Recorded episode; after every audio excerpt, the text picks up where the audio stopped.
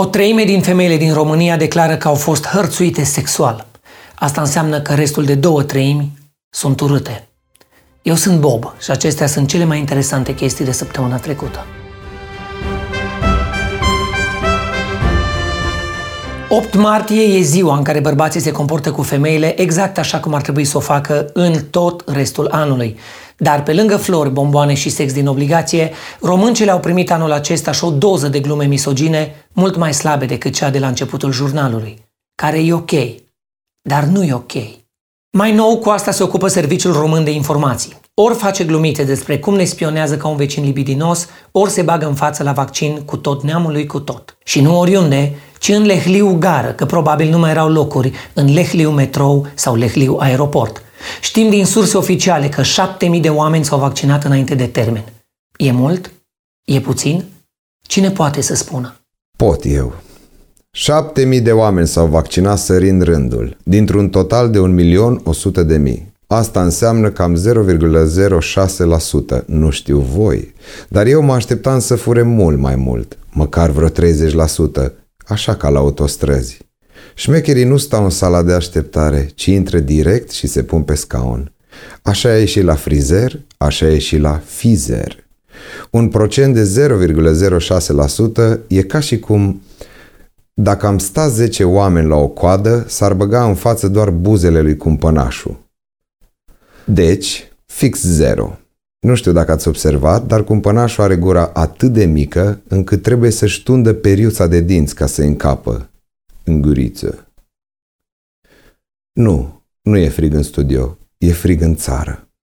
Meteo.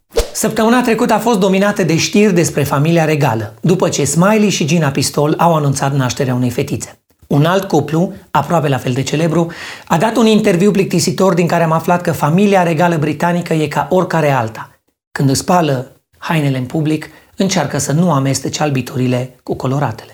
Exact ca prințul Harry, rămânem în America, unde un bărbat de șaizeci și nouă de ani, infectat cu COVID, a suferit o erecție de trei ore și a murit la scurt timp după. Zâmbind.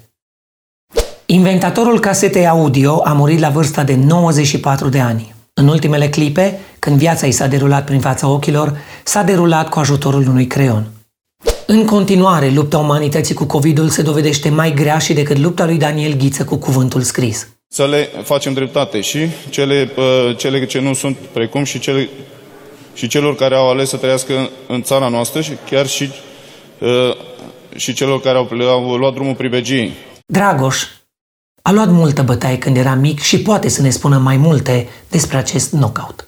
Problema lui Ghiță a fost că, deși era plin de transpirație și abia respira, a intrat în ring neîncălzit. Probabil era prima dată când citea textul și cam a treia oară când citea în general.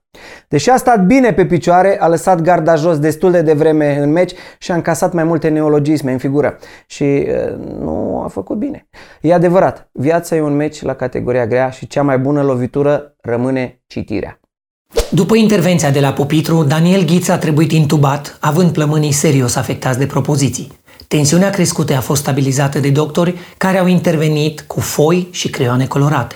Pentru perioada următoare, lui Ghiță i s-a recomandat repaus și filme fără subtitrări. La Craiova, o pacientă a Spitalului de Psihiatrie a dat foc unei saltele.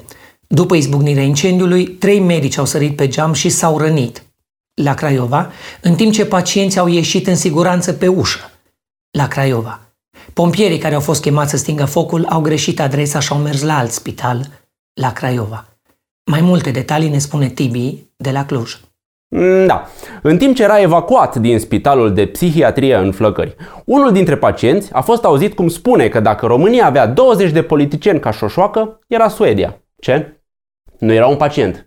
Era Dan Bittman vorbind serios? Ce nebun! În fine, un alt pacient a fost auzit spunând despre un coleg că e vulgar, infatuat, bădăran și mahalagiu. Ce? Asta a zis Liceanu despre Dinescu? Ha!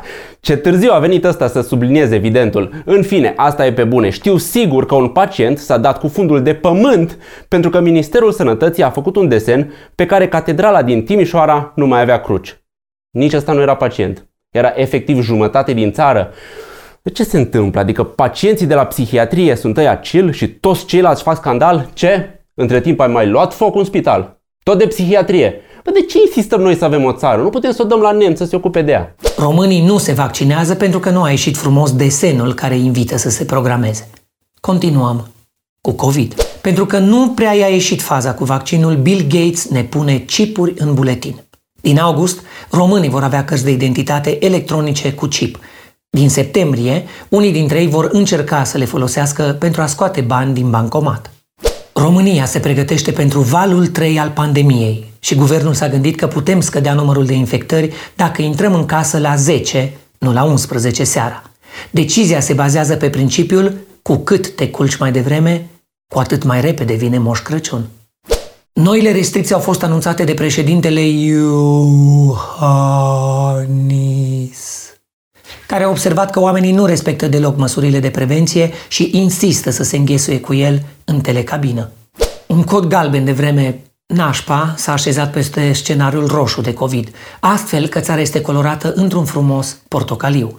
Sub ruinele unei foste fabrici din București s-au găsit instalații cu uraniu sărăcit. Se pare că țara o duce atât de rău încât aici nici uraniul nu reușește să se îmbogățească. Am fost Bob. Dacă ești curios de ce s-a întâmplat relevant zilele astea, urmărește episodul de săptămâna viitoare, indiferent de culoarea sacoului de pe mine. Între timp, dă like, dă share, dă subscribe și avem acolo un link de Patreon. Că așa e frumos.